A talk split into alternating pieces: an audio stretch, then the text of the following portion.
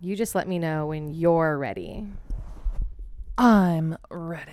I have to make sure that I don't talk over you or interrupt you. Oh no. Why do people not like that? No, remember our one bad review I told you I read? For our B rating. yeah. Okay, you ready? Mm-hmm. Hey everyone, welcome back to another episode of THC True Hollywood Crime. I'm your host Mariah. This is your other host Bailey. It's me, and we're back. I'm the annoying one, and Bailey's the boring one. Yep. I just repeat everything that you said. We got one bad review, and I just won't let it go. Uh huh. But hopefully, if you're listening and you're a returned listener, you don't mind us that much. Sorry if I'm anno- Listen, it's not the first person to tell me I'm annoying. it's fine. This is why we're here. Yeah. We're here to be annoying. I guess so. How's it going, Oh Bailey? gosh. Okay. Besides all the terrible, horrible things in life, how's it going? relatively good. Yeah. So the last episode we recorded, we were all excited that we're going back into the new school year, Yes. right? I am gonna have a much easier year because with one of our friends' dad's not working, right? Mm-hmm. He offered to do the after school shuffle. Fuck yeah. So that gives, but I'm not gonna tell my work. I'm gonna still keep that hour open Yeah. so that I can go run errands. do whatever you want. Mm-hmm. Sit in your car and watch the movie for the podcast. Right. And then because she still has camp until six and I'm already doing like my household chores during my hour, I got myself a little gym membership. Okay. Mm-hmm. Mainly what I paid for is they've got massage chairs. Yes. I'm like, for $25 a month, I'm paying for a massage once a day. All right. I love it. Gym membership. Yeah, so I just I'm looking forward to just having those little opportunities to clear my head and not worry about everything else that's going on in our lives. Amen. And the older the kids get, the easier it becomes. Mm-hmm. You'll have a more and more kind of time to yourself. Well, that's just it cuz I would go to pick her up from camp and she'd be like, "I'm not ready. Like I don't want to go yet." And I'm like, "Well, fuck." Right. I'm like, "I want to go home." Like, but now if I can go and do this instead. Fantastic. hmm So I'm excited. Good. You should be. Mm-hmm. And we have spooky season coming up. oh my gosh. Forget it. We've got our game plan. We already talked about we it. We have a game plan. Um, we have this episode. We have another episode, and then we will have our big 100th episode. Only took us three years and some change to get here. But it worked out because now it's going to be on a Friday the 13th. on a Friday the 13th. in October. And we have one more horror movie franchise that we have not been able to do oh, yet. Which is insane. And I wonder if you guys could guess which one it is. I I mean, it's you can narrow it down pretty quickly. Right. Uh-huh. So we're very excited. Yeah. But anyways, other than that, what's um what's going on? Let's see in my little notes. Hold on. Please hold. Oh, we started a fantasy football league. I've got that in my notes. Mm-hmm. So all of our husbands, all of mine and B's and our like friend group, all of our husbands play fantasy football together, as well as separately on their own different teams of like coworkers and whoever. And we don't know anything about fantasy fo- football. I love football, but you know, it's cool. I don't know anything about fantasy. So I started a like wives league basically. Uh-huh. I love it. It's so funny. And none of us know about fantasy except for one of our friends. And, you know, bless her heart. But She agreed not to be too hard on us. yeah. And so it's really, really, really fun. So far, I'm having fun. Mm-hmm. I haven't had anyone play yet, though, but that's what tomorrow's for Sunday. Yeah, you had us set up our draft, and I was so nervous. Like you got, did, did Nick help you pick te- players? none, Really? none. I believe Nice. me. All he did was set up his computer for me, and then he showed me that I could add players to the queue. Yes. and that um once they start going away like where to go to pick new ones like he just showed me how the thing worked he didn't Mm-hmm. Yeah. show me anything else I did like uh, they have like mock drafts for free, which Mm-hmm. I got in on to figure it out. And Lou did not help me with my starting lineup or my like second players, like Mm-hmm. my backups. I did not realize how many bench spots were open. i and i didn't know like what So then I started panicking, and then Lou had to help me because I'm like. "Who- what do I do? Who do I at, choose? like at that point i just went with names and wherever their ranking yeah, was. whatever they were mm-hmm topping. So we're learning about it. It's pretty exciting. We'll let you guys know at the end of football season who wins. The winner Mm-hmm. gets, I think, like 120 bucks because we're doing like 20 bucks each. Mm-hmm. My 13 year old's in on it, so that's big money if you're 13. And apparently has the best team off of an auto draft. Yeah, so 'cause- go figure. if you're like us and you don't know anything about fantasy football, you can choose players like B and I did. Or if you don't care, you can do auto draft where the computer, the app chooses for you and they just choose the next best available person that you haven't filled a position with yet. So the couple of ladies in our group who did auto draft got killer yeah. lineups. And one doesn't even know that she has a lineup. Also, the benefit of me being the commish Mm-hmm. and my 13 year old being in it is the auto draft gave my 13 year old one of my number one picks, and I totally forced him to trade. of course, obviously. No, I love that we already had a trade and somebody already dropped one of their players. Yeah, me and Stephanie have been doing all kinds of stuff. We've been dropping players at. I dropped Aaron Rodgers I saw that. I because I didn't know that three quarterbacks were too many. How would you know? Because if one gets hurt, right. I had my first one, which I got. God bless. I know, God my bless. goodness. God bless. I got my very first pick, which you thought I wanted Patrick Mahomes. I did. I did not want that, although right now you're killing it in points. Yeah, he got me all my points of Thursday. course. Uh-huh. Even with uh, throwing picks, which Yeah. I guess gets points taken away. Anyways, my number one quarterback pick was Big Dick Joe Burrow. So I scored him. My number one pick was Travis Kelce, who didn't fucking play. yeah. Um, where was I going with this? Oh, and so then I had a backup quarterback, and then I panicked when it came time to pick the bench, and I picked a third quarterback. And then anybody who knows anything about fantasy football, like Stephanie and Ben and Lou, were like, "Why the fuck do you have three, Three quarterbacks. Like- Because I don't know what I'm doing. Yeah. I, I thought they were important. So I dropped Rodgers. Perfect. And I got somebody else. I made a trade already with Yeah. my 13 year old. I love it. We're killing it. Yeah. It's a lot of fun. I'm excited. And it's going to make tomorrow way more exciting. Way more. Yeah, because Violet gets into it. Like, she likes to pick a team color. And now, if she knows that mom and dad are competing, or, you know, it's going to be way more fun for her.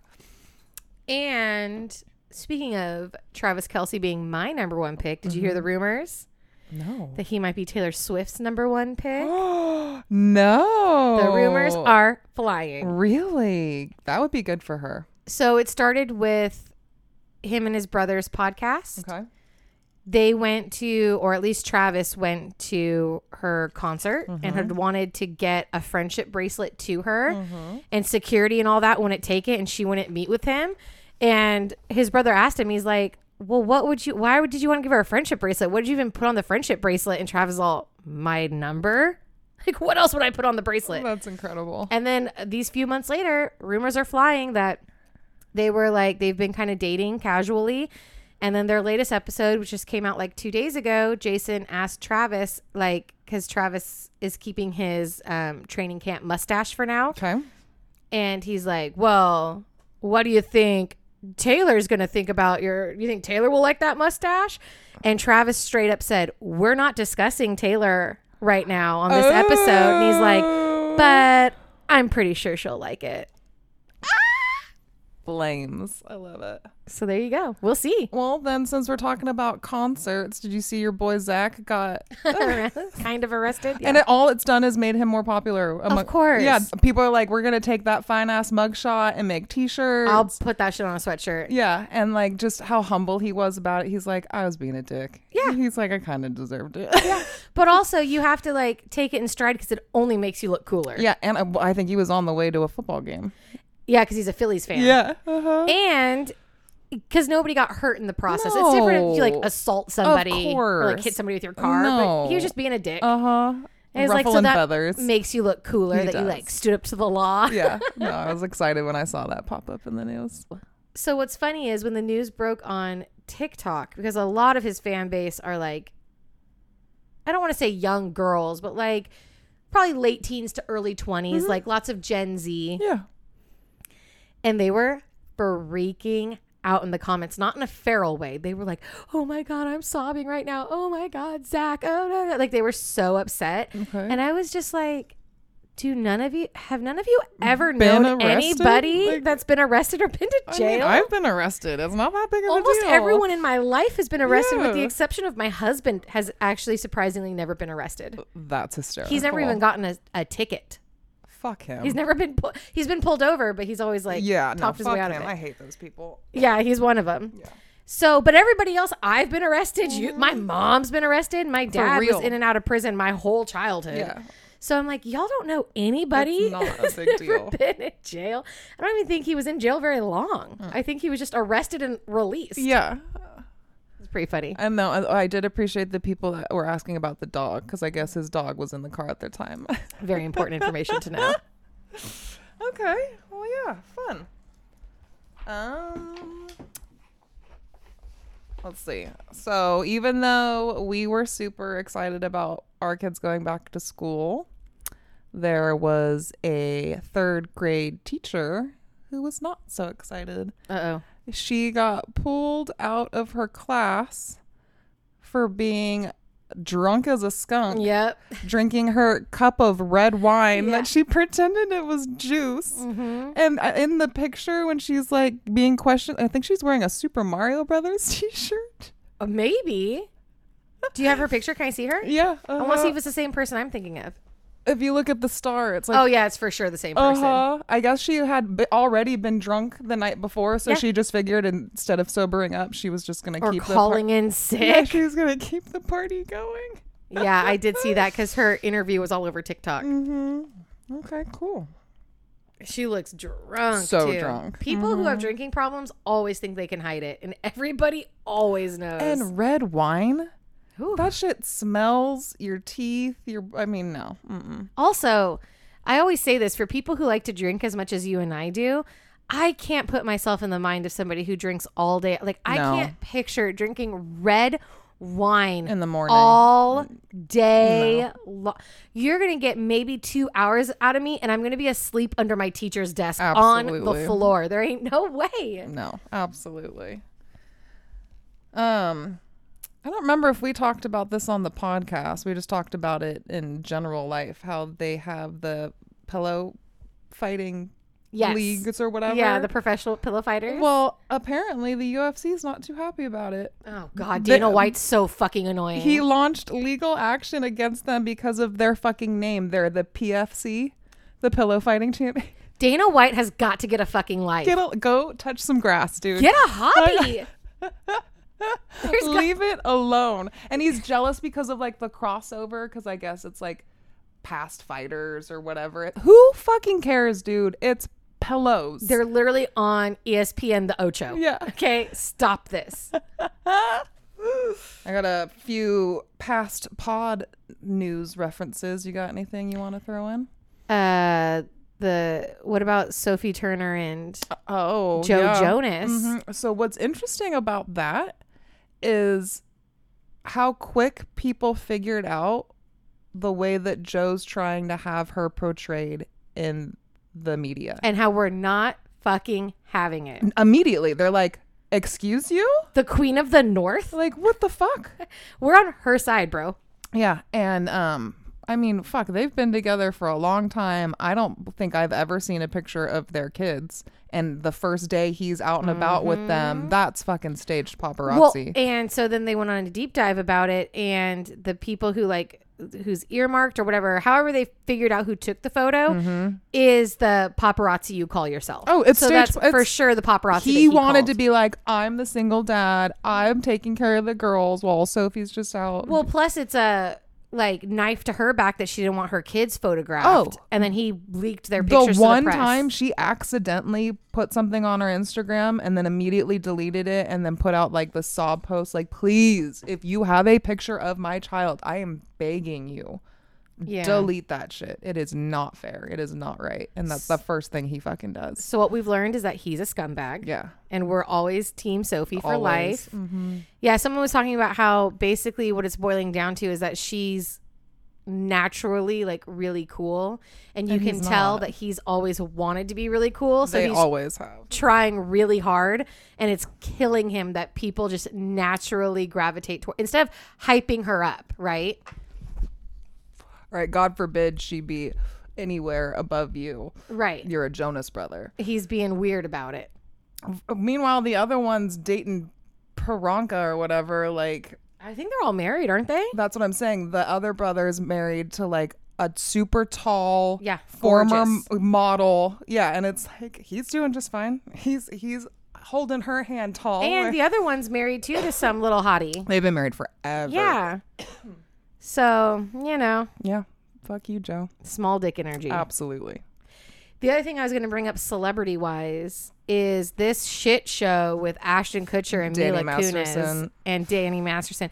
I I mean I can believe it. I'm just a little let down because I've always been such a big fan of Ashton and of Mila that they would write They those never letters. they never should have put any oh effort into it. My Uh-oh. God! And then they released this video with it, which they claim they're apologizing, but they never actually apologized. It's a cringy fucking video. They're more like annoyed that they have to make the video. yeah.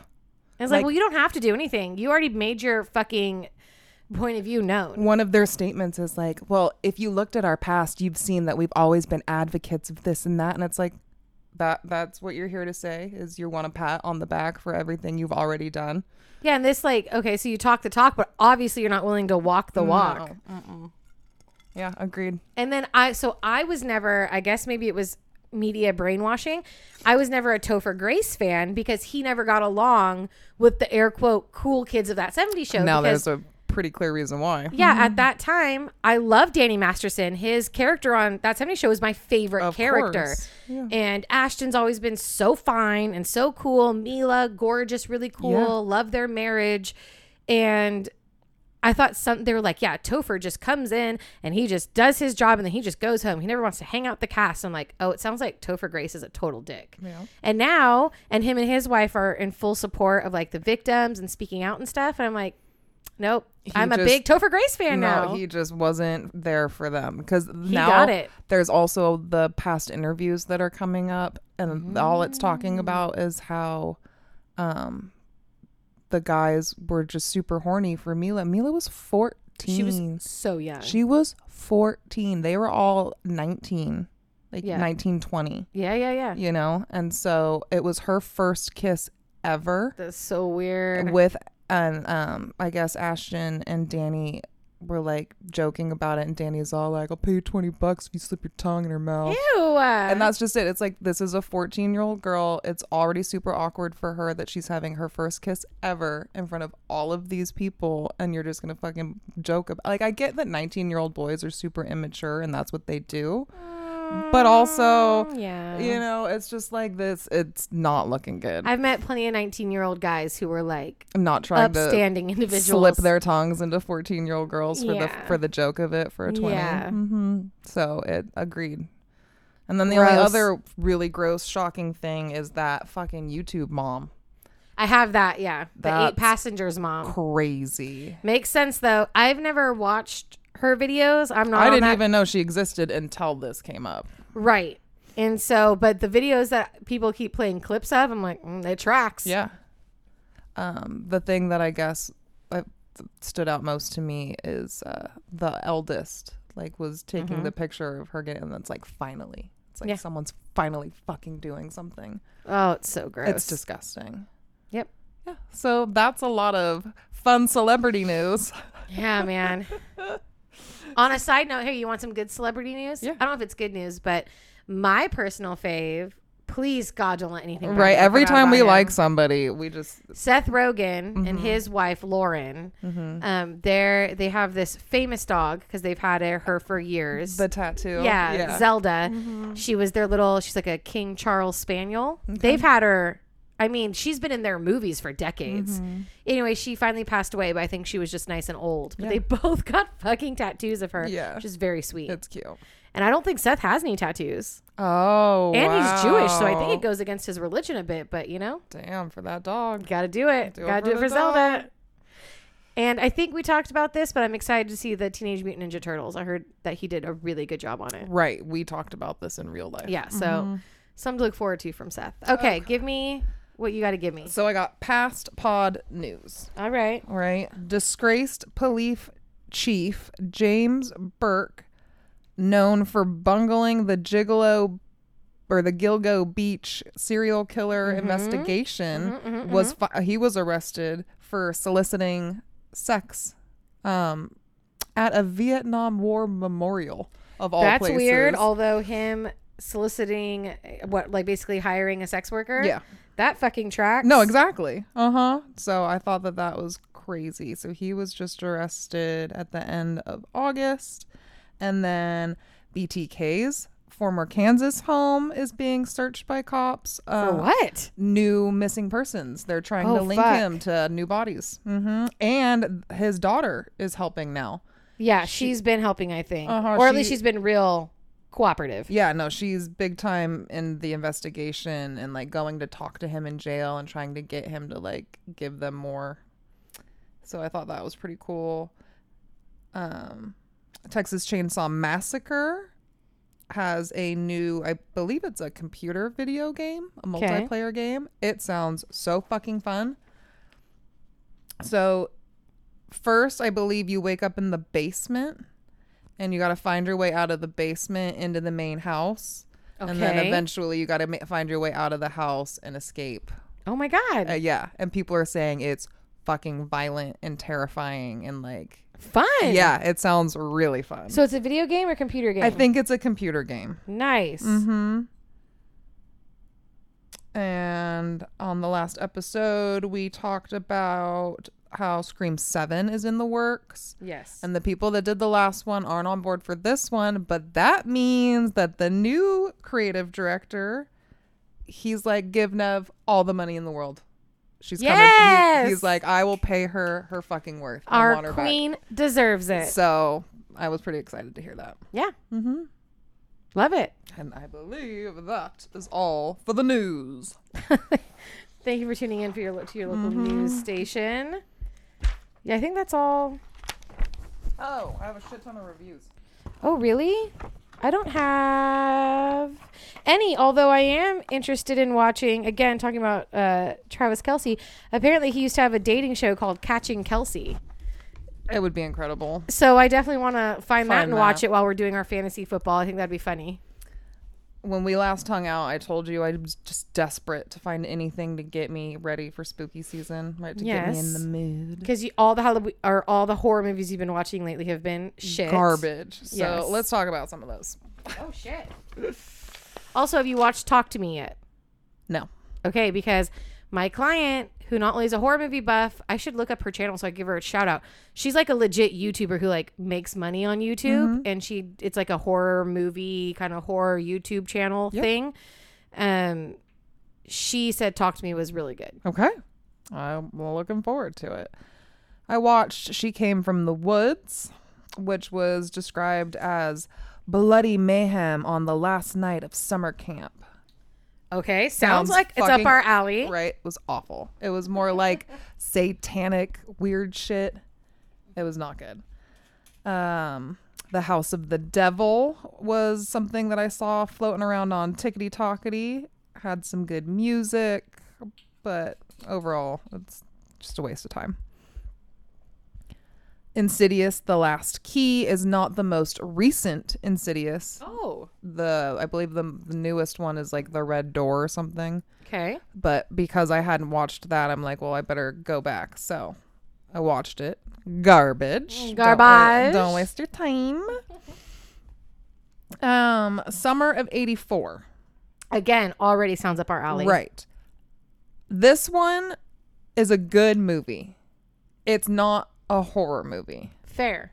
It's a really good movie though, and it has our favorite Lieutenant Randy Disher. Oh my god. is one of the boys' dads. Well, then you gotta love it. Uh huh. No, and again, really good music, and the ending was kind of a little twist. I will say I've always this I might be in the wrong here. I always felt that way about Devil's Rejects, the sequel to House of a Thousand Corpses. Yeah. I always thought it was a really good movie. In fact, if you talk about a movie that I'm more likely to sit down and watch, Yeah. it's going to be that over House of. Although I love House of a Thousand Corpses, I have to be in the mood for that. Oh yeah. because it's real psychedelic and Oh, weird, yeah. Mm-hmm. which that's why I love it. But it's not something I can just put on on any random day when I'm doing laundry. Yeah. you know. But Devil's Rejects, I can, and I understand that there are some horrific scenes, But overall, but that to me just feels like a movie. Mm-hmm. It doesn't feel like a horror movie, but it does feel like a good movie. Mm-hmm. Um, fan thirteen fanboy, which just came out 2021. Okay. I had found it on my phone when we were hanging out looking for our next episodes. Okay. This one really got me. So, a young neglected boy who sits in his basement all day watching horror movies decides to stalk the actors from the Friday the 13th franchise. Okay. And so he's going around and like mirroring his idol Jason and killing all of them. okay. And then like he gets to fight one of the actual guys that plays Jason. So he's like, "Oh my god, this is what it would be like to really go against Jason." Right. So fun idea, fucking garbage. I was gonna say it has. It sounds like it's a good idea. In fact, this is basically one of the Scream movies. And it was really cool because these were absolutely like the past actors from the movies. And like um they even did like a like a Comic Con convention type of a thing. Yeah. Yeah. A horror convention. And they're all there to like I'm from, you know, uh Friday the thirteenth part six. I was say I'm Jason number five. Yeah.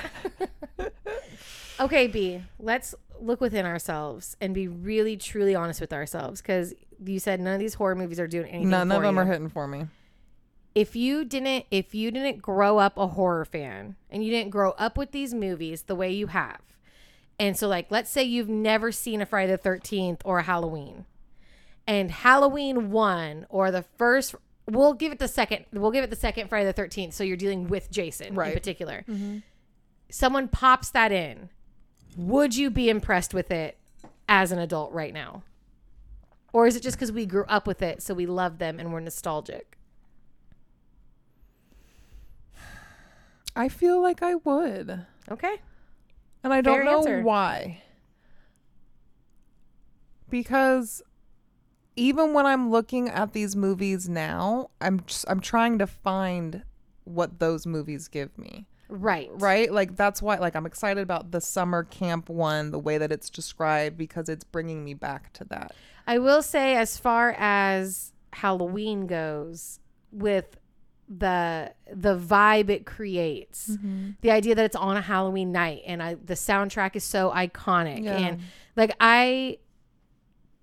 I get it. And, And there hasn't been too many even Halloween sequels that makes me feel like Halloween 1 and 2 did. Right. It's just they captured something Yeah. that's like perfect. Yeah. Like Halloween, those that's great acting. It's also not very. It is violent for the time, but it's Yeah. not like the slasher movies we have now, where they're like fucking disemboweling people. And like, I don't need a whole lot of story, right? I feel like they're trying too hard with these stories. I'm like, I don't need you to tell me the whole picture. I'm like, just give me a couple kills.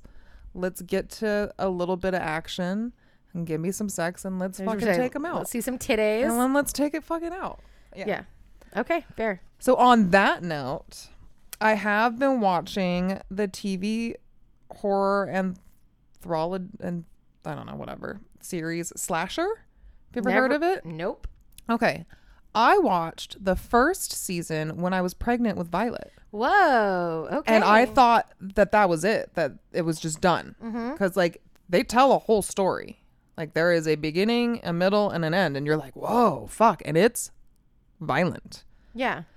And so I just never thought to even think about it again, like to go back and check. Well, apparently they've done four more seasons. Dang. Yeah. And now seasons one through three are streaming on Netflix. I was just gonna say, where do we watch it? Yeah, Netflix. so- what, who has it originally?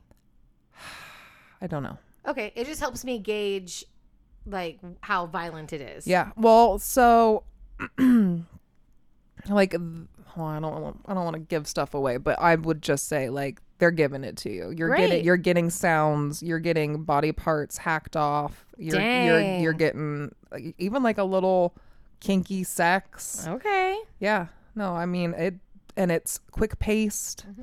So and I think they're like 45 minutes. So no movies, but But this TV the show slasher TV show. it's giving it. Mm-hmm. Love it. Yep. the show Overnight came across my YouTube feed. Never heard of that either. The only reason I think it came up is because they've got a couple episodes with Matt Rife.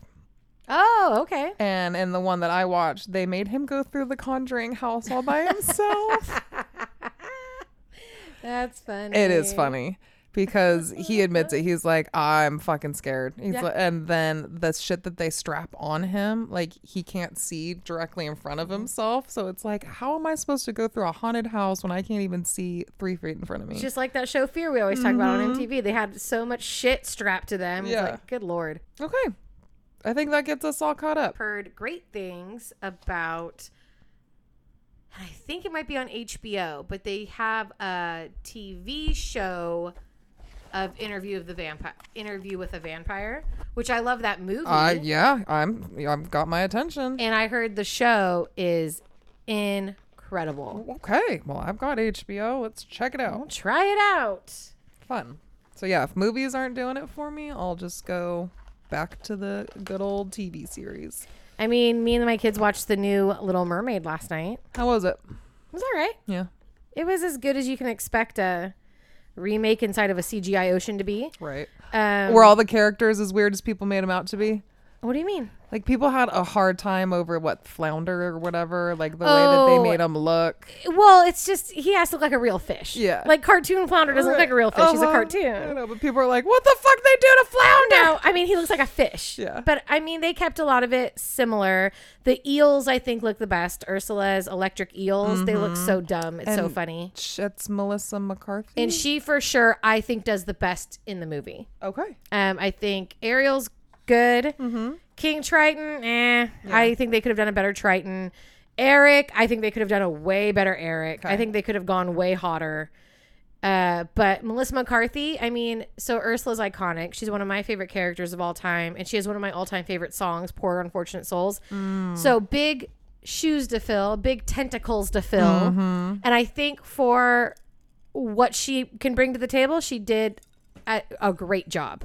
Especially because she's not a professional singer I was just gonna say, and she, it's great. She does a great job. She does a great job of really like getting Ursula's voice more so mm-hmm. than anybody else. I don't know if it's because Ursula's the biggest character, right? Like I feel like Ariel and Eric and everybody you can like adjust and do different things, but Ursula's pretty locked in as a character. Yeah.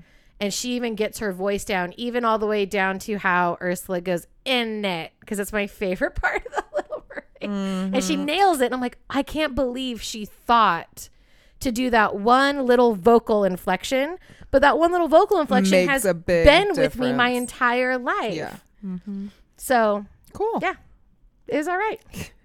I'm looking for anything horror related, and you're like, let's watch Little Mermaid. Kids, I, I, mean, know.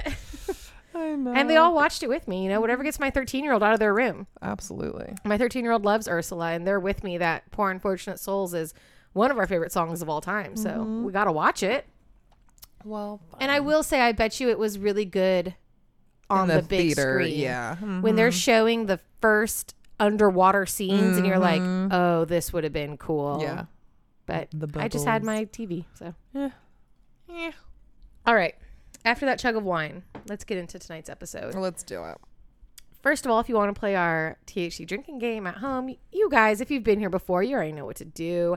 Take a drink of whatever you're drinking at home. Anytime we mention a past THC episode, a badass big sister, a monk reference, uh, if we spill something, if we hear the train, or if we cheers. Yeah.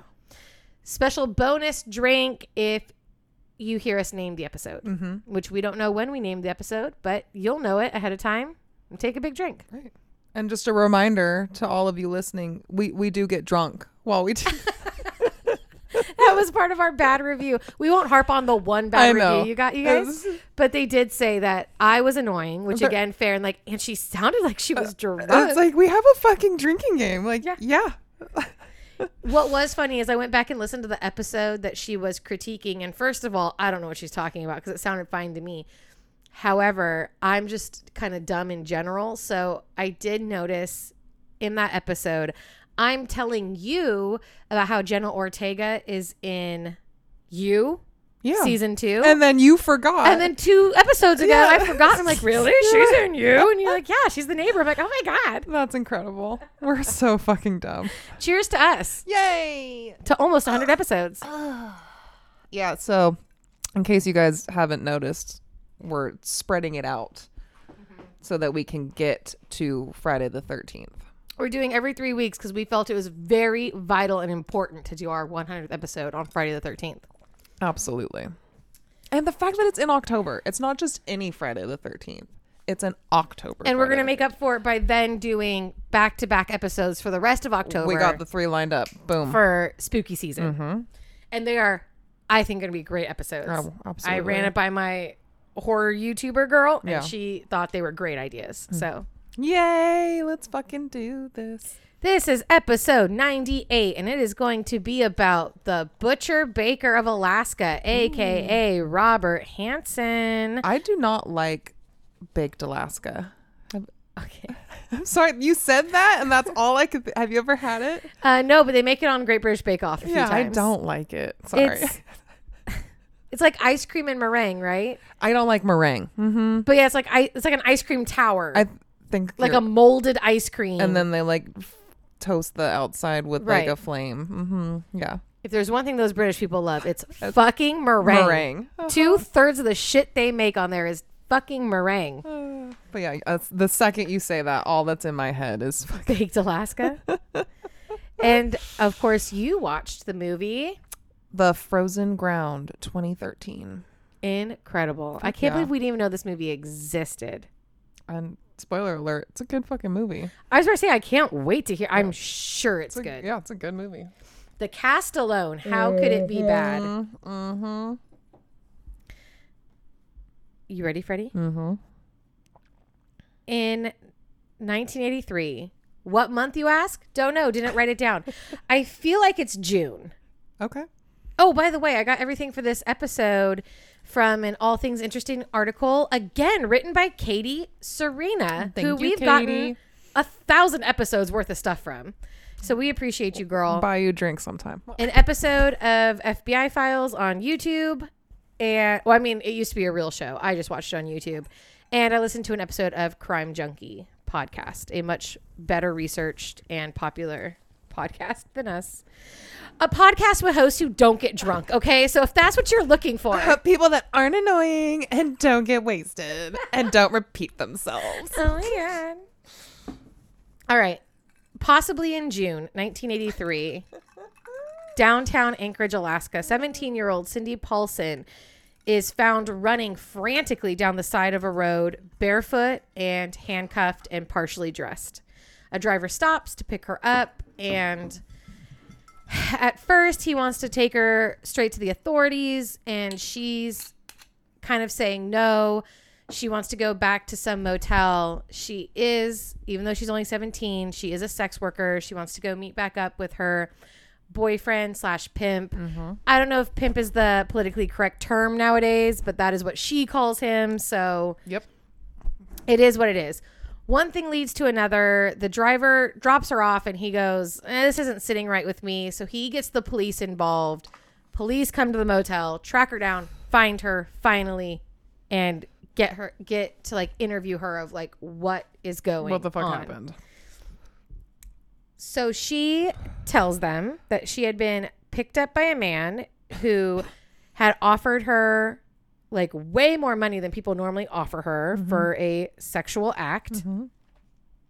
And when she got in his car, he handcuffed her and put a gun to her head and took her to his house where he then chained her up by her neck to like a support beam in his house where he proceeded to rape and torture her for hours. Before then and she fought back the whole time. And he then got her back in the car and was going took her to like a small airport and was getting the plane ready because he was going to take her in his like little single engine Yep, little jumper like, plane. Mhm. yeah alaskan bush plane is what they call them uh, he was going to take her by plane to some cabin out in the wilderness where he claimed he was going to keep her for however long and she knew that if she got in that plane she That's was it. never coming back That's it. So she waited for him to get the plane ready and she fucking bolted and she took off. And I don't know how far the airport is from downtown Anchorage, but she got herself to downtown Anchorage where she was then picked up by this good Samaritan. When police are interviewing her, she describes this man down to like a fine detail, all the way down to like his crooked teeth and the fact that he speaks with a stutter. She describes his car perfectly down to like what type of candy wrappers he had stuck in his seats and his home. And she just has a level of awareness and detail that she gives them a real clear picture of who she's talking about. Okay. And the person that seems to fit this description is a local, well liked baker who is a family man. Everyone knows him. He's a seemingly upstanding citizen. And they're We've like, heard this before. there's no way it can be this guy, It's right? always that guy. And so they reluctantly question this guy. His name is Robert Hansen. He gives them nothing. They do like a quick search of his car and house. And even though it fits the description of what she told them, there's no physical evidence there to link him to these crimes. Yep. It's just her word against his. Mm-hmm. And he's a middle aged, like I said, upstanding member of his small community. Right. And she's a 17 year old sex worker living on the streets. Again. So they don't have much to go off of. She does get a rape kit done, which does point to her telling the truth. Um, but the police are kind of torn. Some police officers believe, or detectives, whoever, believe that she's telling the truth. Some, most actually think that whoever did hire her, that basically it was like a trick gone wrong. Yeah. So, like, maybe he didn't pay her as much as he said he would, or something took a left, and now she's making this whole thing up to like get him in trouble. Yep. So that on top of the fact that Robert comes up with two alibis, these friends of his who are also upstanding, squeaky mm-hmm. clean members of society. It's a pretty ironclad alibi as long as long as the as far as the police are concerned, and so they release him. And this is a big mistake because unbeknownst to local Anchorage authorities, the Alaskan state, uh, state troopers are in the middle of a fucking killing spree of women, mainly sex workers, and bodies will not stop Yeah. showing up in the Alaskan wilderness. Robert Christian Hansen is born February 15th, 1939, in Iowa to Danish immigrants. His dad is a baker and an asshole. Yeah. He's like all the dads back then. How many times do we have to hear this? He's a mm-hmm. hard dis- disciplinarian. And of course, you know, being an immigrant, especially back then, probably not the easiest. So he believes in hard work. He puts his kids to work in the bakery at a very young age. And bakers wake up at like fucking sunrise and shit. Like, Yep. And to mm-hmm. discipline his kids, he just beats the shit out of him, basically. He even beats Robert for being left handed. He like beats him into oh being right handed. And the beatings are so bad that Robert eventually gets a stutter from them. oh, okay. So after working long hours in the bakery, he doesn't really have time to be a normal kid. So his social skills are real fucking weird. Mm-hmm. Nobody wants to be his friend. None of the girls he likes likes him back. And he's bullied as he gets older. He's bullied a lot. He's got acne. He's shy. He's got the stutter. It's a problem. Yeah. The only time he finds like peace in his life is when he's out hunting alone. And he does this quite a bit. And, you know, like killing things kind of helps him like let out his inner rage. Mm-hmm. In Healthy. 1950, Healthy. Yeah. In 1957, at 18 years old, he joins the Army Reserves. He meets a woman, they get married. 1960, at 21 years old, he's still on his like martyr shit. He still feels mistreated by society and blah, blah, blah, blah. So, for whatever reason, he gets some kid to help him burn down a like city bus garage. Oh. I'm not sure why. Fuck those buses. Mhm. And eventually, this kid squeals on him. Oh. And Robert is arrested and, uh, you know, thrown into jail where his wife then divorces him almost immediately. He serves 20 months. And then after that, he's in and out of jail for just like petty stuff. He's really into shoplifting, petty, like, like thievery. Yeah. Nothing crazy, but you know, not what normal people do. He Not this new generation of kids these days. That's right. He gets married again, and now he wants out of normal society. I shouldn't say normal, but like, Traditional. yeah, society. And because back then, Alaska was still kind of like the wild frontier. I feel like they still are. A little bit, but I think back then it was like real wild. Absolutely. So he takes his wife and he moves out to Anchorage, Alaska in 1967. Okay. Rob and his wife, sorry, I have him down as Rob as my shorthand. I don't know if he likes to be called Rob. Fuck him. Who cares? I'm pretty sure I do the same thing in my notes. Robbie and his mm-hmm. wife settle into their small community. They end up having two kids. He opens up his own bakery and they kind of just have this nice, quiet life. Except for Robert is not a nice, quiet person. And his true nature starts to show itself. Like in 1972, when he's arrested twice. First for the attempt the attempted abduction and rape of a local like housewife. The second arrest is for the rape of a sex worker. Both times, I mean, he kind of gets in tr- he gets like a slap on the wrist. Like he gets in trouble, but it's no real consequence to his life. Like he That's keeps on keeping bizarre. And your wife's just like cool with this? on. It's the 70s, babe. Yeah.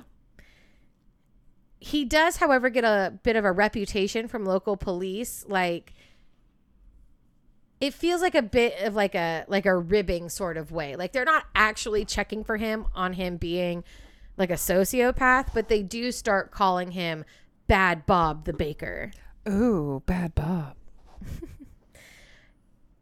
now let's have a little bit of alaskan history of what's going on while bad bob the baker is doing his thing I love history time.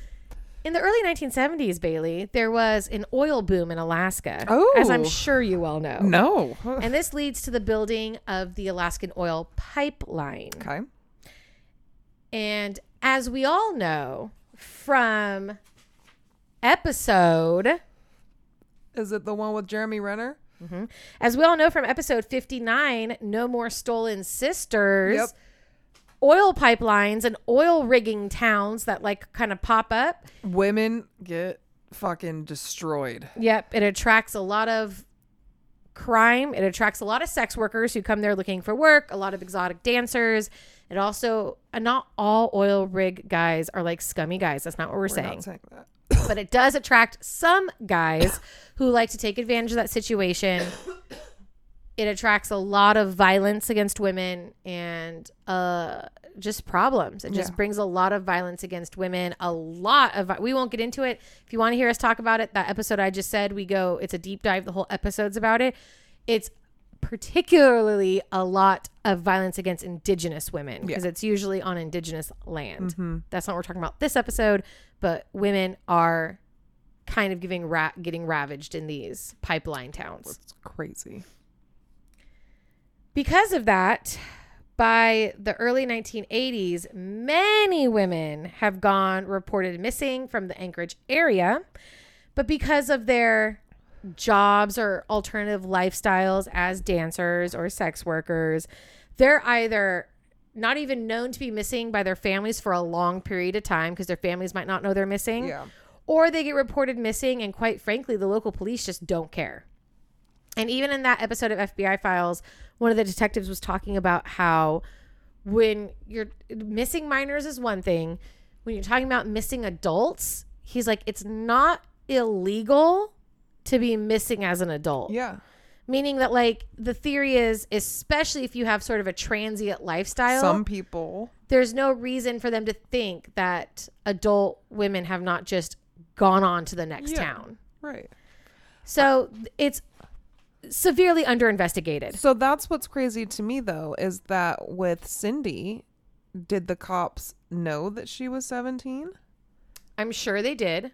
But and then all, that also just gets overlooked. well, we haven't gotten there yet. Cindy's does not get overlooked. okay, I went back in time. gotcha.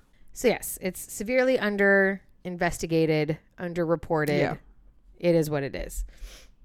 In 1973, Robert starts kidnapping exotic dancers and sex workers. He lures them in with the offer of like a high amount of money, like a Mhm. lot of money to do sexual acts on him.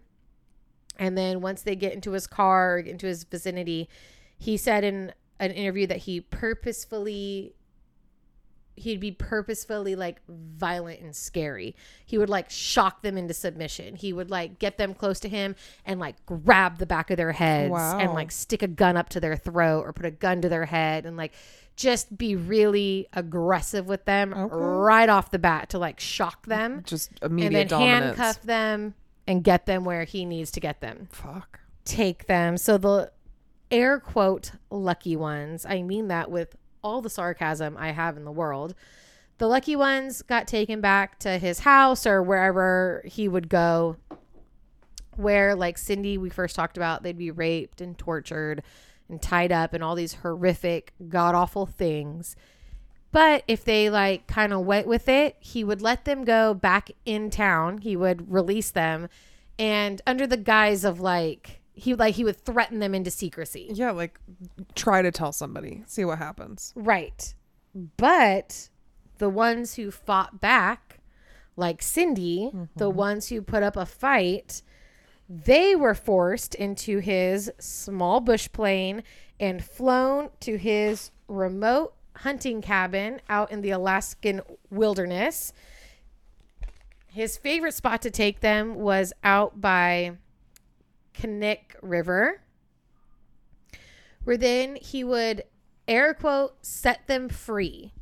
And in their panic state, first of all, they're out in the wilderness dressed in whatever they were wearing to work in Anchorage. Right. Forget it. And they're probably barefoot. They're still handcuffed. Oh, And he would set them free into the wilderness where of course in their panic state they would run, right? Mm-hmm. Which like where are you going to run to? But Right. what else are you going to do? Mm-hmm. You're going to run for it. And then he would start slowly hunting them down like they were wild game. He would carry with him a hunting knife and a rifle, and this would go on sometimes for hours, sometimes for days no. until he finally tracked them down and killed them in a variety of ways. Sometimes he shot them, sometimes he stabbed them, cut them open, sometimes he stabbed them and left them in like like they were still technically alive when he left them wherever he left them and they died of exposure and stuff. Wow. But when he was done doing all of that to them, he would bury their bodies in shallow graves and uh, quite a few times taking a memento with him. So a piece of jewelry, something of theirs, like a trophy. Yep. This goes on from 73. Really, we find out it's 71. But right now, from 73 to the early 1980s, where again, up until now, it's missing women. They're missing. There's not much authorities Without a body. can or want to do about it Yeah. until bodies start popping up in the Alaskan fucking wilderness. Ding ding ding. They first find two different bodies in the Matanuska Susitna Valley. Mm. These two women have clearly been murdered. They were found with 22 gauge like bullet shell casings mm-hmm. near their bodies. And it's not unheard of to find bodies out in the Alaskan bush, but normally it's clearly like hunters who lost their way or somebody who was out hiking, hunting, like, you know, doing outdoorsy shit. And mm-hmm. like, you know, maybe you fell off a cliff or something or broke your leg or. These women clearly have no reason to be out there in the first place. Like, Nope. first of all, they're murdered. We know that. But second of all, what are they doing out here? Yeah. They're not dressed to be out here. Obviously. They're clearly not out here doing any sort of outdoor activities. So they know that somebody had to have transported them out here. And the only way to really transport anybody out here is via plane. Mm-hmm. And then shortly after that, more bodies are discovered. So they're finding more and more bodies out there in the middle of nowhere. Yeah. The state troopers turn to the FBI, and the FBI sends in none other, besides their team, they send in John Douglas. Oh. John Douglas B is the guy who kind of invented FBI criminal profiling, Cool. and he's who Netflix's show Mindhunters is about. Oh. So he's the man. That's super cool. And John comes up with a profile of the potential killer. And this profile basically describes an experienced hunter with low self esteem, with a history of being rejected by women.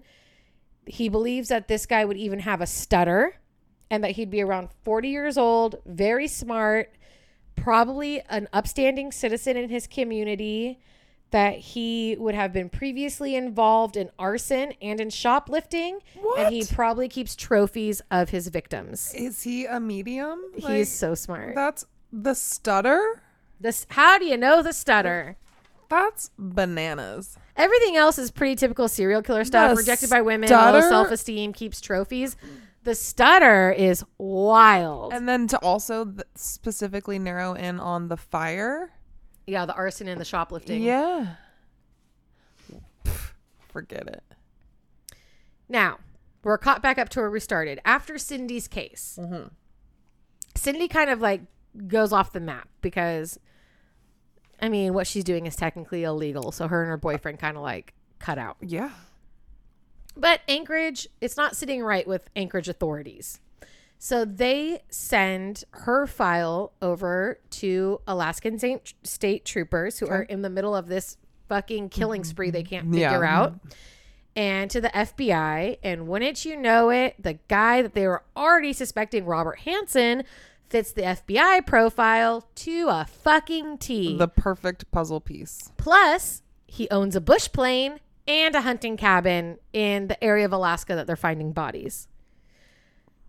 So, in October 27th, 1983, the police, Anchorage police, get a search warrant for Robert's house. Currently in the house is his wife, his two kids, and his mom, and they are all shocked. Yep. They have no clue what the fuck is going on. However, they cooperate fully. The mom gets them all out of there.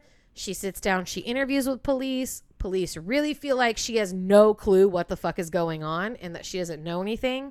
So, for what it's worth, his wife has no clue. How? Well, if he says he's going hunting, No, no, no. How do you think you would react in that situation? You're chilling at home, you're making dinner. well, I was raised by different people than Robert Hansen's wife was raised by, and I was raised in a different time. So, the search warrant would tell me it's serious. If you don't have a search warrant, you're not coming in. For sure. If you don't have a search warrant, You you can can, go Step the fuck fuck, yourself. Yeah. My daddy taught me that when I was five. Forget it. And, and he always told me the sweet lessons we learned from our fathers. He always told me, baby girl, if they have a search warrant, they're going to kick your door in. They're not going to knock on the door. They're coming in. So me and my siblings knew that from a young age. Mm-hmm. So the search warrant tells me it's serious. And the other part of my brain tells me not to say a fucking word to anybody Okay. at all, period. So I would probably just not talk. And I And you my- would just sit back and just I wouldn't sit back. I would cooperate with the authorities. I would try to figure out what's going on. Yeah. But um, I wouldn't go either here nor there until I know what's happening. Mm-hmm.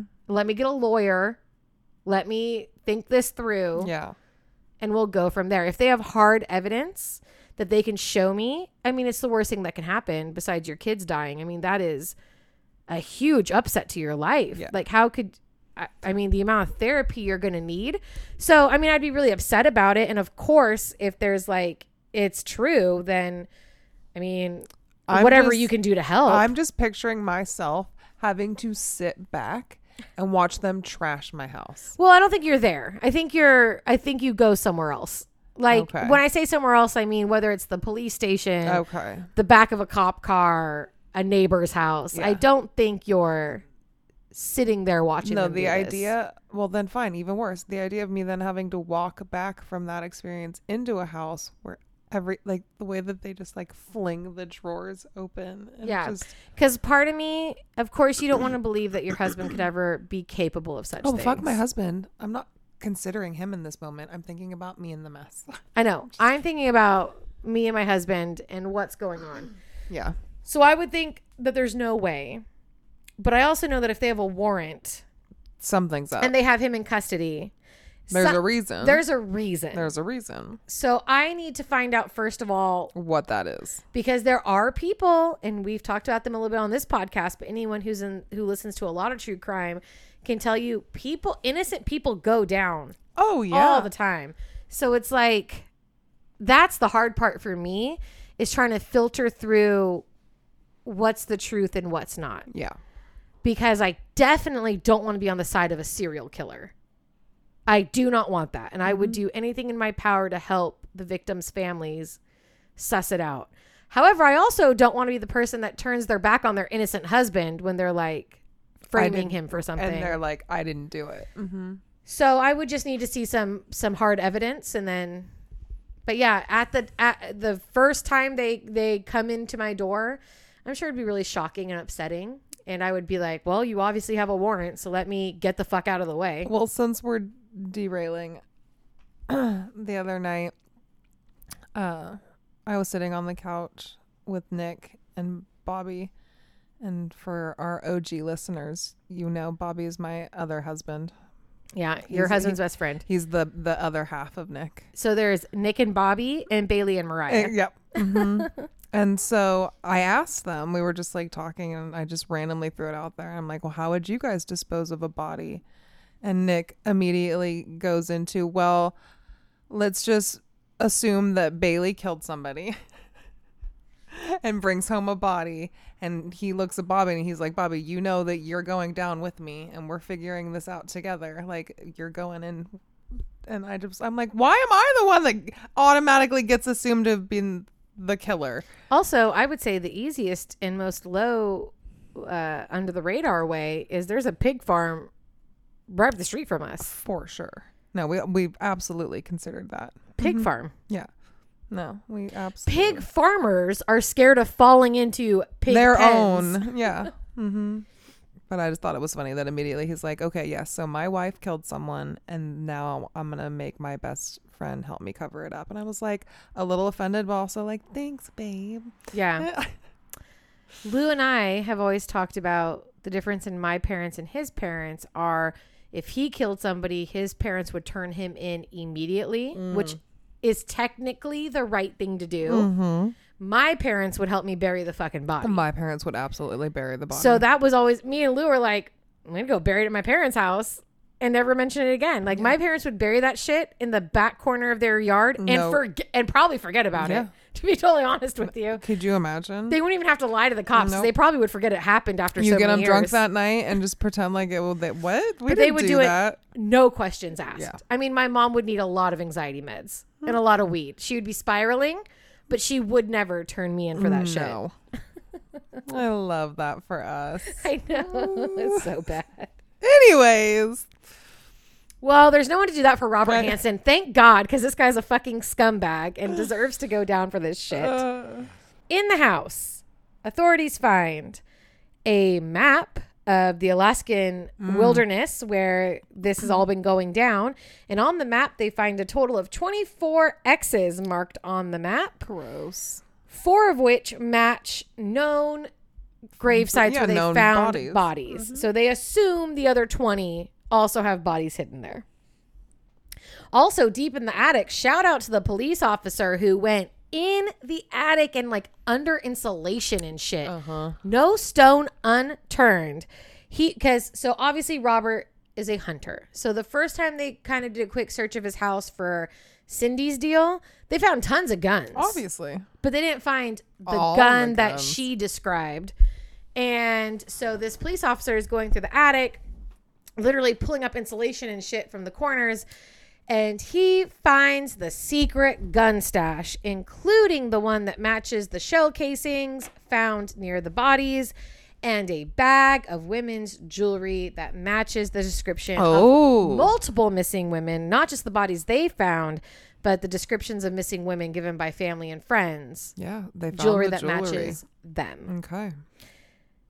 Now, they have obviously already pulled Robert in for questioning. And although the detectives are leading the questioning, it's actually being kind of set up by the FBI. So they're sort of playing mind games with him. And the interrogation room has already, normally, interrogation rooms are pretty empty.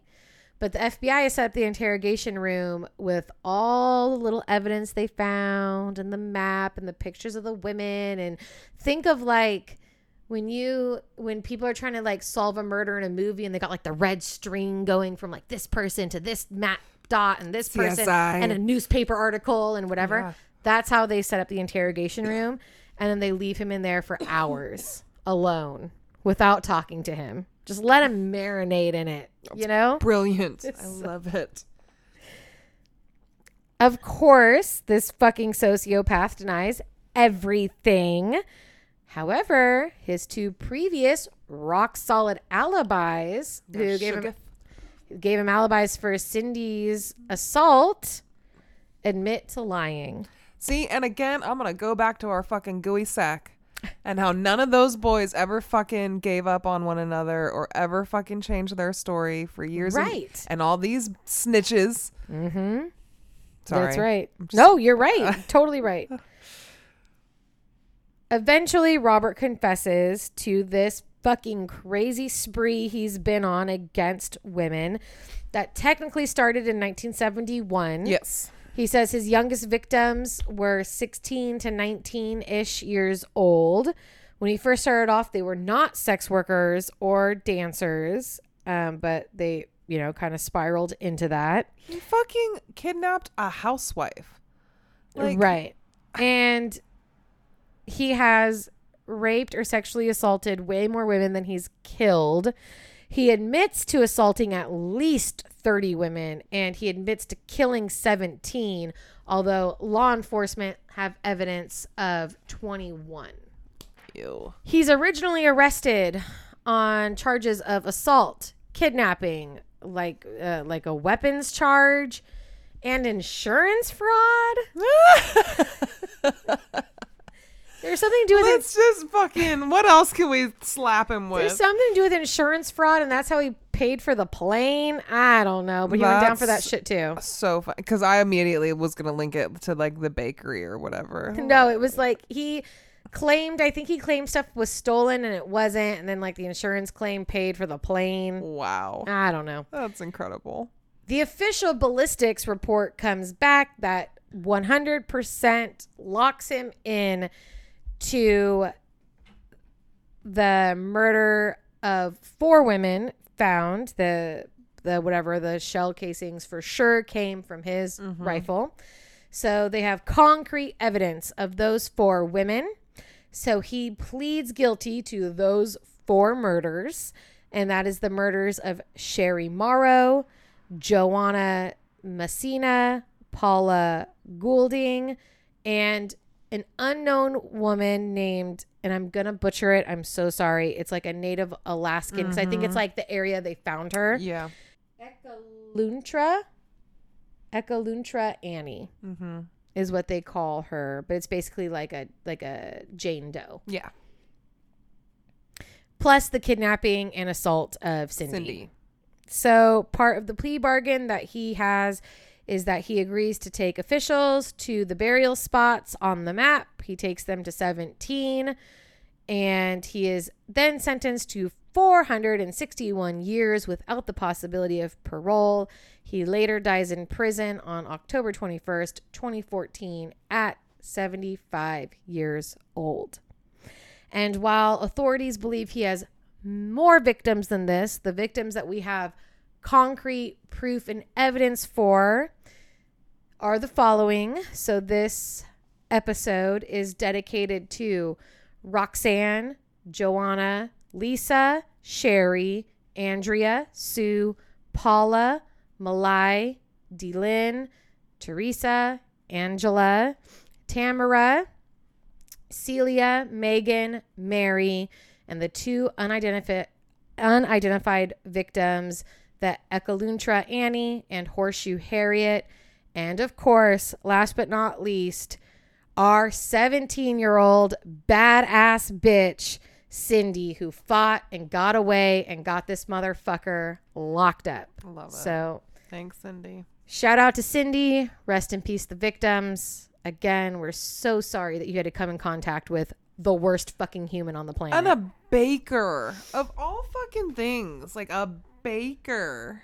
I know. It's just Imagine so like having like a your your bread guy and finding out he's just fucking crazy. one of the like on FBI files, one of the agents was talking, or I think he, I well, sorry, one of the detectives was talking about how when they knew it was Robert Hansen and they were just trying to build their case against him to bring him in, that he decided to stop at Robert's Bakery that morning to get donuts for the crew, and he just sat outside because Robert would do all of his like cake decorating and stuff in like the big like shop window. You could like watch him do it Oh.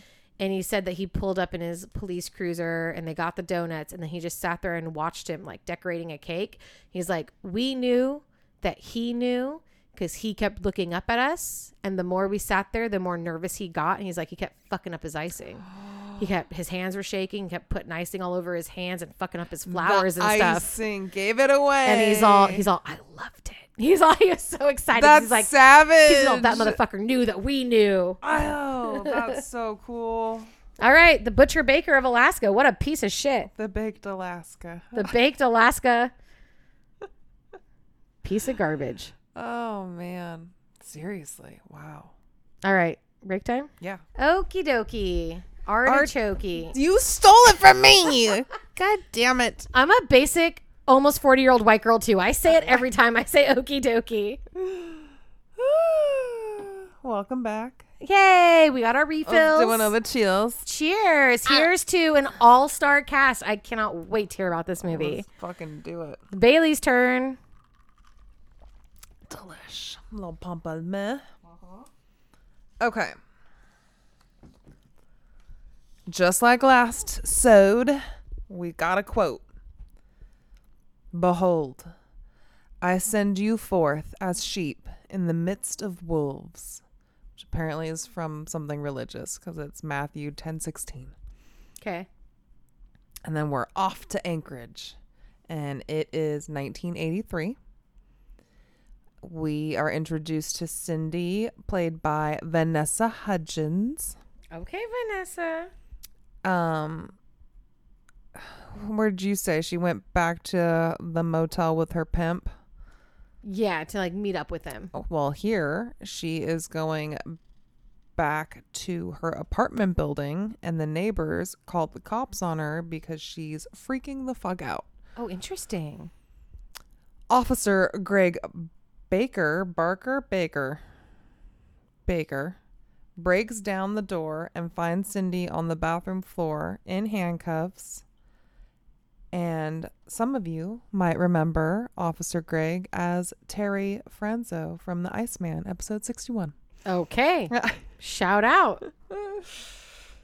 She's taken to the hospital to be examined, and the only suspicious markings are cuts from the handcuffs. Okay. Otherwise, they decide that there's been no foul play, even though she was adamant that she had been kidnapped and raped and tortured and almost murdered.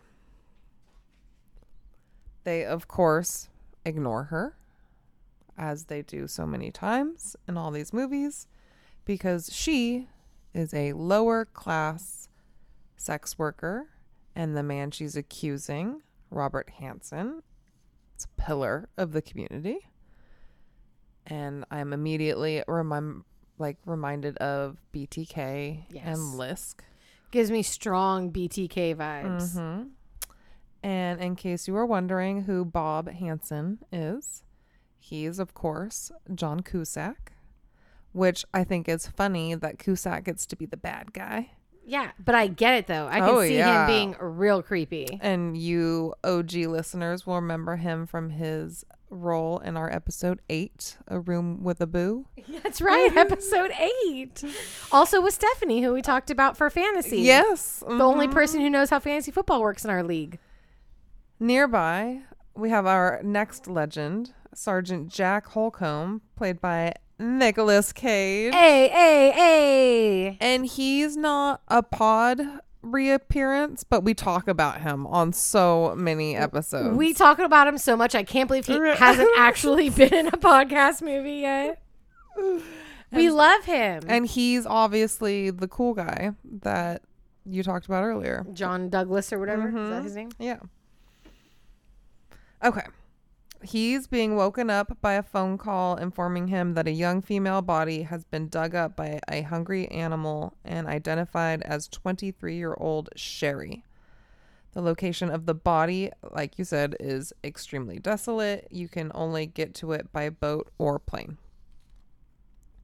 At a press conference, police are ripped apart by the media for not making the links between Sherry and the other Jane Does that were found just last year. Um, all of them are working girls or dancers, right? And uh, police are just calling it like a coincidence. Just a coinky dink that they found their way Yeah. to the I mean, that's not what you guys do after work to just whatever. Sergeant Jack, of course, agrees with the media that it's bullshit. And he knows that whoever did it is experienced and he must know the area well. And so he starts working backwards to kind of, I guess you say, like make the profile. And he's making a connection to the current 600 missing people over the past two years. That's is that just Alaska? Yeah. That's a That's- crazy amount. Fuck all. Like you were saying, like the amount of people that could be considered miss, like 600 in That's two wild. years. He finds eight connections. All young women, late teens to early 20s, between 5'2 and 5'7, 100 to 125 pounds, who all made arrangements for a big paying job and then disappeared. Right. This is when we see sweet Debbie Peters get into a truck with a camper attached, going to what she thinks is a photo shoot. Yes, this is a real person. Okay. I don't have her in my notes. Clearly, I didn't talk about Mm-hmm. her. But yes, this is this is this is coming up. This is something I watched or read. Yes, Okay. because she she runs away from the camper naked. Wow. I don't know. Is that true? That's not in the movie, but sure. Okay, sorry. I just have that in my yes, and she thought it was like a photography thing. Not she's not a sex worker. She's a wannabe model. Uh huh. I don't know. Maybe FBI files. Sorry. I should have put it in my notes. No I feel worries. bad. Hey, that- that's my favorite part of the podcast. Sorry, Debbie. I'm sorry. Okay. We don't see who the driver of the car is. Instead, we see Robert Hansen going to work at his bakery, where, of course, everyone is happy to see him because he's well respected and well liked by all And it's us. John Cusack. How could you not like him? He's liked by everyone except for Sergeant Jack, who found reports of him kidnapping and raping other women. I know. Like, how big of a red flag? Do you, the fact that they acted like, yeah, no, Wow, not him. boys being boys Not back then. Bob. I mean, yeah, sure, he did try to kidnap and rape those women, but he's over it now. Yeah, go have one of his baked goods. You'll be fine. Anyways, and then he links it back to Miss Cindy, who fits the description. And so when he finds her, he convinces her to like talk. Because, I mean, obviously, after the last time in this movie, the cops just dismiss her completely, right? So, like, she's already suspicious. But she knows there's something special about Sergeant Jack Okay. right she she can tell that he's a good vibe and he has like a picture of his family on his desk so you know a wife and a kid she's like eh I mean, the BTK killer probably did too. She describes being taken to a man's house, down to a den, and makes note that the family was clearly out of town at the time. After raping her, he drove her to the plane, and that's when she was able to make her escape. She was determined to escape because she knew after being raped that he didn't use a condom, and so she knew that she had the semen inside of her that would link them directly to the killer Yep. but whatever rape kit never made it to anybody. Like, oh, lovely. so didn't do anybody any good. Next time we see Bob, he's at his house or cabin. It seemed like this was his house. It's in the woods. It looks like a cabin. And he's listening to a message from his wife. It's just being like, hey, babe, give us a call back. Want you to say goodnight to the kids. You know, we're here visiting her parents or whatever. Right. Downstairs in the den, it's covered in like dead animals that he's mounted as trophies. Very true of the real Bob. and we see poor Debbie, just like you described, with the neck chained to the pillar and the Mhm. handcuffs, and she's sitting in her own filth. And eventually, Bob takes her by car to the plane, but unfortunately, she did not get to escape. No. Instead, we see him release her into the woods and hunt her down. it's so terrifying. That shit's crazy. The the fact that you've already been chained up, raped, tortured, whatever. And then the end game is for him to fucking hunt you down. And you want to be like, mm, the logical part of my brain goes, let's just end this now. But you know that's not what takes over, right? The animal instinct takes over, and you're for sure running. gonna fight. Mm-hmm. You're for sure running. And oh my god, it No. just sound. Yeah, It's yeah. it's It's horrific. crazy. The next time we see Cindy, she's trying to get off the streets and she is now working as a dancer at a club. And this is when her pimp pays her a visit. I know who it is. Some might call him Curtis, but we know him as 50 Cent. I feel like I'm blushing just now, just even thinking about how cool 50 Cent is. So, determined to be on her own, she stays at the club. And one night while she's dancing, she sees Bob. Hmm. They make eye contact, and immediately she's freaking the fuck out. But everyone just writes her off as she's like having a bad drug trip. Of course. This ignites a fire in Bob. He needs to get the one that got away. Oh, okay. Meanwhile, Sergeant Jack knows for sure that Bob's a piece of shit. And so he enlists the help of his good friend, Sergeant Lyle, better known as Russ from the episode 40, No. The Act. Oh, I thought you were going to tell me the monk. I No. got so excited. No, no, no. Episode 40, The Act. I don't know what that's about. That was our Mother's Day episode. Oh, the act. The act. Yes. Yep. Mhm. I'm with it. But they are pleading with DA Pat Clive to reopen the case. Pat is most often remembered as Dennis Gamil from season two, episode five, Mr. Monk and the very, very old man. Hell yeah. Meow meow. There it is. Best part of you any knew it was episode. coming. You knew Ah, it. I got so excited.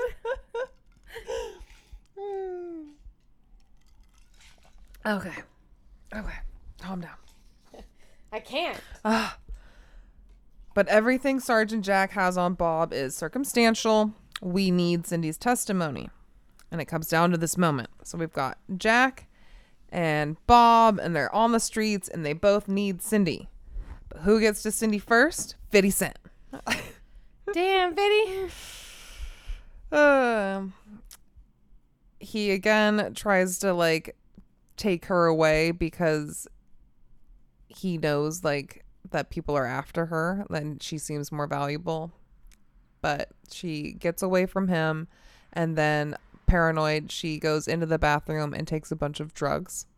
Okay. And that's when Sergeant Jack finds her slumped on the floor just moments before Bob entered the same club. And so Bob sees her leave with Jack, and now Bob's paranoid that they know, Mm-hmm. right? They're on to him. So hence the icing. he goes up and he bags up all of his souvenirs, his little trinkets and whatnot, and flies it back to the island and disposes of them, Oh. like scatters them or whatever. okay. And Sergeant Jack was parked outside and they follow him. And even though they couldn't get to him in time, I guess while he was there scattering his shit, it gave them enough time to get the warrant to get into the house. Okay. So they've got the warrant for the house and they got Bob in questioning. And Bob tells Sergeant Jack that the only reason that he hires these working girls is because he likes oral sex. But as a religious man, he has too much respect for his wife to ask her to do such an ungodly thing. That is the much more godly thing to do. Right. Is to hire a 17 year old to do Uh-huh. it for you. And just like you said, they found the guns hidden in like a crawl space in the attic. Mm-hmm. And they found a map with the marks hidden behind a headboard. Oh, yeah. I forgot to say that. It was, it was in his bed. And his all headboard. of this is enough to get him arrested, but not necessarily convicted. So Jack, again, he wants this confession. He needs it. So he tries to scare Bob by showing him the map and telling him, You ready for this? I'm ready. The ground's frozen now, but come summer, when it thaws, I'll be there to search every spot. Oh. Very Nicolas Okay. Cage, right? Meow, meow, meow. Frozen grounds. and then to really push Bob over the edge, they bring in Cindy, Oh. the one that got away. Bob loses his shit, yelling, I should have killed you when I had the chance. Oh my God. Bob, keep it together. Now's not the time to lose it. And the movie ends with these closing notes. Robert Hansen confessed to 17 murders, as well as the kidnapping and rape of another 30. God, that's so many fucking people. Disgusting. In return for his confession, he was only charged with the rape and abduction of Cindy, the murders of Joanna, Sherry, Paula, and the Jane Doe they call Annie. mm-hmm. All of this is enough to get him life in prison, never eligible eligible for parole. Um I guess as part of the largest search in Alaskan history.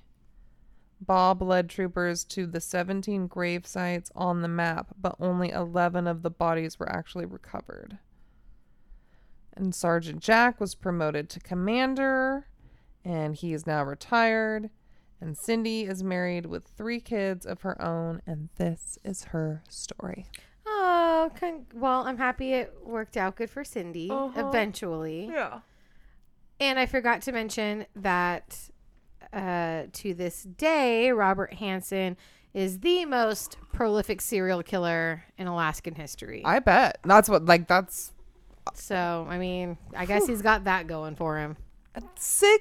600 missing people over two years. Well, that's not all him. no, though. I know, but I'm just saying, like, the amount of shit that they're trying to, Are there 600 people in Alaska at to that time? cover. Yeah. No, no wonder these missing people just go completely unnoticed. Like, they're, that's too much.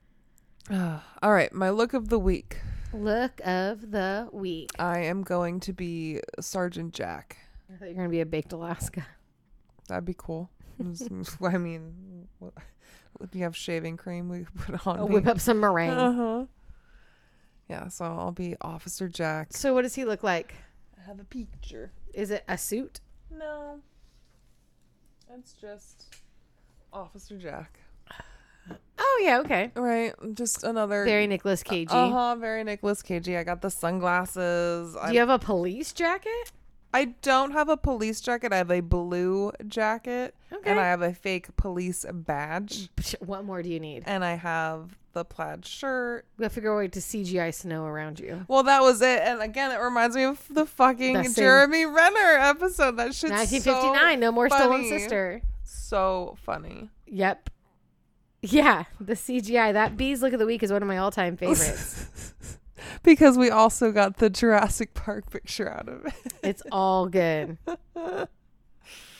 Love it. but yeah, so uh, an extended break. If you guys are bored and you miss us so much, there's going to be a new season of Love is Blind to keep you company. Again? yeah. There's already something on Netflix. I think it's like a preview. Well, they also have a new season of The Ultimatum out right now, which I have not watched, but my coworker tells me is great television. Did you watch the first season of The Ultimatum? I never did. Mm-mm. It's even more garbage than Love is Blind, if you can believe it. But it's basically like a couple that have been together for a while, and one of them really wants the other one to propose, and it's either gender. Sometimes it's the man who wants the woman to Yeah, propose, or vice versa. And so they go on the ultimatum where they meet. They spend, I think, a week or two all together in the same complex And they get to like date each other. they right? get to like date each other, get Yeah. to know each other, and then you have the ultimatum meeting where you like choose a new partner to live with for and you have to, right? yeah, and it's for like four weeks, and then at the end of that, you have to do four weeks with your original partner, and then at the end of that, you have to make the choice to stay together. Or be with the new person. It's really stupid. A lot of it's manufactured, but you know, yeah. it's a good, cheesy, terrible Netflix dating show. So if you miss us, Or listen to old episodes because I got to be honest, I feel like I need to go back and I don't remember anything. Is there's a there's a person who keeps reaching out on Instagram because she's listening to our old episodes and she'll be mentioning things about our old episodes and like giving her feedback, which I appreciate, but it makes me realize that I don't remember anything about any episode we've ever recorded right? before right now. Oh, I know. I feel that way all the That's why on occasion like when we're building up for an episode, I will go back and re-listen. Yeah, it's pretty crazy. She brings up really valid points, or they bring up really valid points Oh, well, I'm dying to about know old now. episodes, and I'm like, for sure that sounds good, but I don't have any recollection. of what you're talking about. I Oh barely remember last week. Like you keep bringing up last week, and I have to remind myself like that was last week. It was Fire in the Sky. It was about aliens. Yeah, And like you said, how you had on that one episode told me about Jenna Ortega, and then you're like, "Wait, Jenna Ortega was in that? What? Blowing my mind." I have a lot of stuff that has to take up the majority of my brain and my brain capacity. Oh, and then you also laid that fucking bomb on me. I think it was probably last episode where we agreed. Yeah, it was because you're like the only person who could keep a secret like that would be me because I'm sick enough in the head where I would most likely forget. that Right. it- right. th- That it was like, yeah. And I would be like, huh? What? Yeah. And that's- I shared that with Nick, and he was like, oh, yeah, absolutely. Yeah. Yeah, for mm-hmm. sure. So I'll never tell. literally, because I don't remember. I don't remember. I don't know what you're talking about. Oh. Cool. So if you want to see pics of bees, look at the week. Pics of this week's case. Pics of Nicolas Cage looking like a badass. I mean, looking like Nicolas Cage is a cop. Yeah. Mm-hmm. Um. Go to THC podcast on Instagram. Real quick, I Mhm. didn't mention it didn't have anything to do like as far as relevance or whatever, but at one point, the way that John Cusack puts on like full survival gear. Thank you. I, It's making me laugh. I know, I know. to do what? To fucking go fly his plane. Like it was like full survival gear. So stupid. I know. So I just I knew you'd love it. So yeah, if you guys want to look Why? forward to It's so silly. I, I love the guys who like. No offense to hunters, but I love the guys who hunt and they have every like weapon Oh, arsenal available, ready and they're camouflaged, and down. they smell like deer piss. Right, You're like, like, Calm. it's down. you versus a deer. Like, what are you talking about? Like, I get they run fast, but like, people used to hunt them with just bow and arrows, huh? Mm-hmm. And you have a full bush camouflage suit. You haven't showered in two weeks, and a fucking high range rifle with some kind of scope on it. Like, golly, I know. give the deer a chance. what are y'all doing? I'm gonna get so much hate from hunters now. Oh, I'm sure they lo- li- they listen They- they regularly. all Yeah, listen they all listen regularly. Anywho, all right. So go to THC Podcast on Instagram. Check that out. If you'd like to leave us a review, a nice review, you can. If you want to leave us a bad review, just hit me up in my DMs and tell me that you don't like me. I don't Right. care. It's You're fine. like I can that. take it. um, other than that, we will see you guys in three weeks. You've got this. You I don't do know it. what our next episode is, but I know the episodes following that are going to be gonna bangers, insane. hit after hit after hit. So I'm very excited. Spooky season's around the corner. Stick with us, and until then, we love you, and we will See you. next time. Meow. Bye, guys. Thank you so much.